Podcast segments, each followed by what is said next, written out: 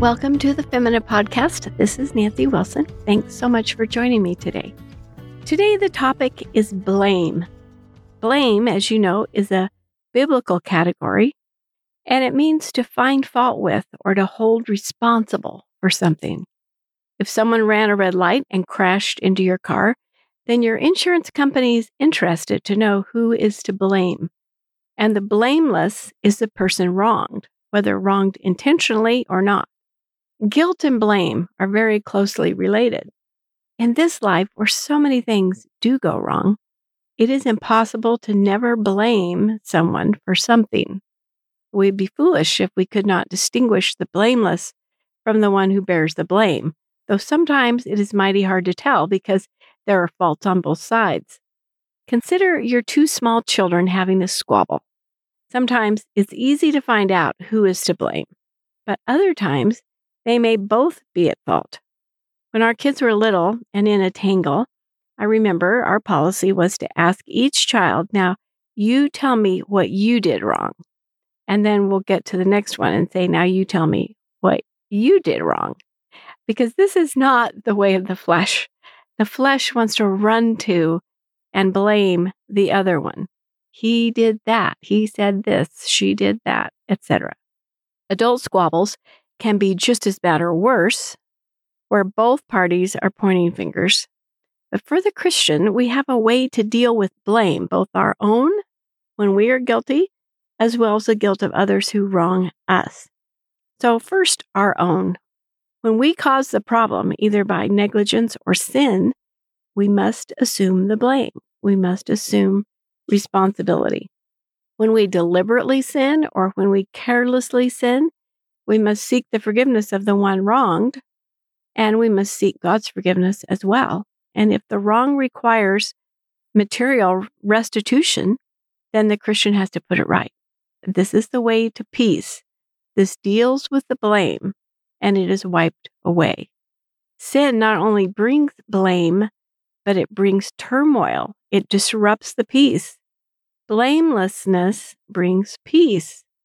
Psalm 37 37 says, Mark or look at the blameless man and observe the upright, for the future of that man is peace. Blamelessness brings peace, it's a peaceful existence. Except I see this one exception in scripture. in Proverbs 29, it says, The bloodthirsty hate the blameless. And isn't that interesting that being blameless just irritates the bloodthirsty, irritates the ungodly, which is why they will lie and why they will make things up about the blameless person. Still, scripture says that blamelessness, the future of the blameless man, is peace. And what a good future that is. There are many occasions in this life, obviously, where we can attribute blame. And our hearts are sometimes just too quick to do this. We can blame a teacher for not preparing the students as well as he should have. And so your son or daughter failed the test. Or the teacher may blame the student for not paying attention, not getting his work done on time, and so forth. Often, the person to blame does not seek forgiveness, does not make restitution. And what do we do then? It's one thing when those who are responsible put things right. But what if they don't? What if they just walk away? What if they wrong you and walk away? Well, there's one thing that we should not do, and that is we shouldn't put all the blame in a little precious chest where we nurture it and feed it, because this is a perfect environment for bitterness to spring up. And the person who is blameless can get so entangled in the blame by just never moving on and always referring to the fault or the shortcoming or the blame of the other. If a player is fouled on the basketball court just as he is scoring a basket, but the ref calls the foul on him instead of on his opponent, then the ref is to be blamed. He is not blameless. But he may have done this unintentionally. Who knows? But it is not worth it for the team to carry bitterness toward the ref for the rest of the season, even though they might be bearing the results of his fault. There's nothing that can be done about it now. So it's much better, healthier and more peaceful to let it go and just get ready for the next game. Bitterness is most often the result of being blamed for things you did not do, and so you become bitter toward the people telling the lies, or bitterness comes for blaming others for things they really did and they got away with and they never put right. So, why make your life sour over these things if you are blameless?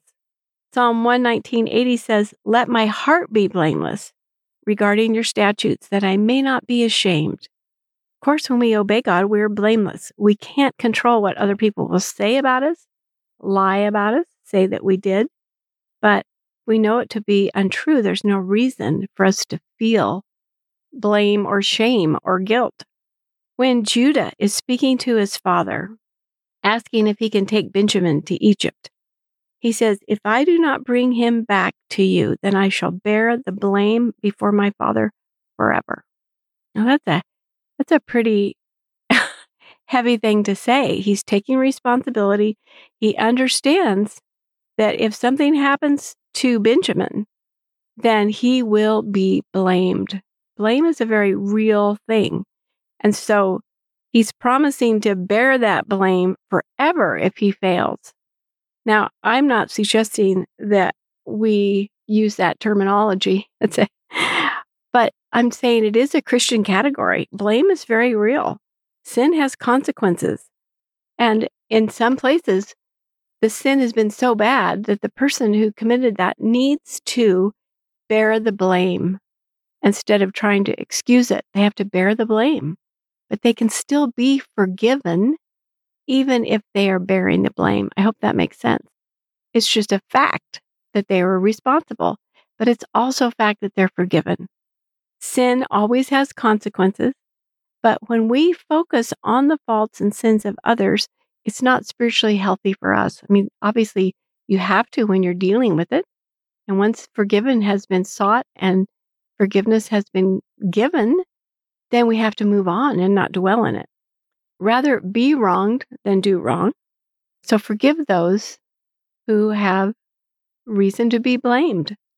Extend the forgiveness even if they haven't repented, even if they haven't asked. Don't keep a record of who is to blame for all the wrongs. That's like treasuring them up in your heart.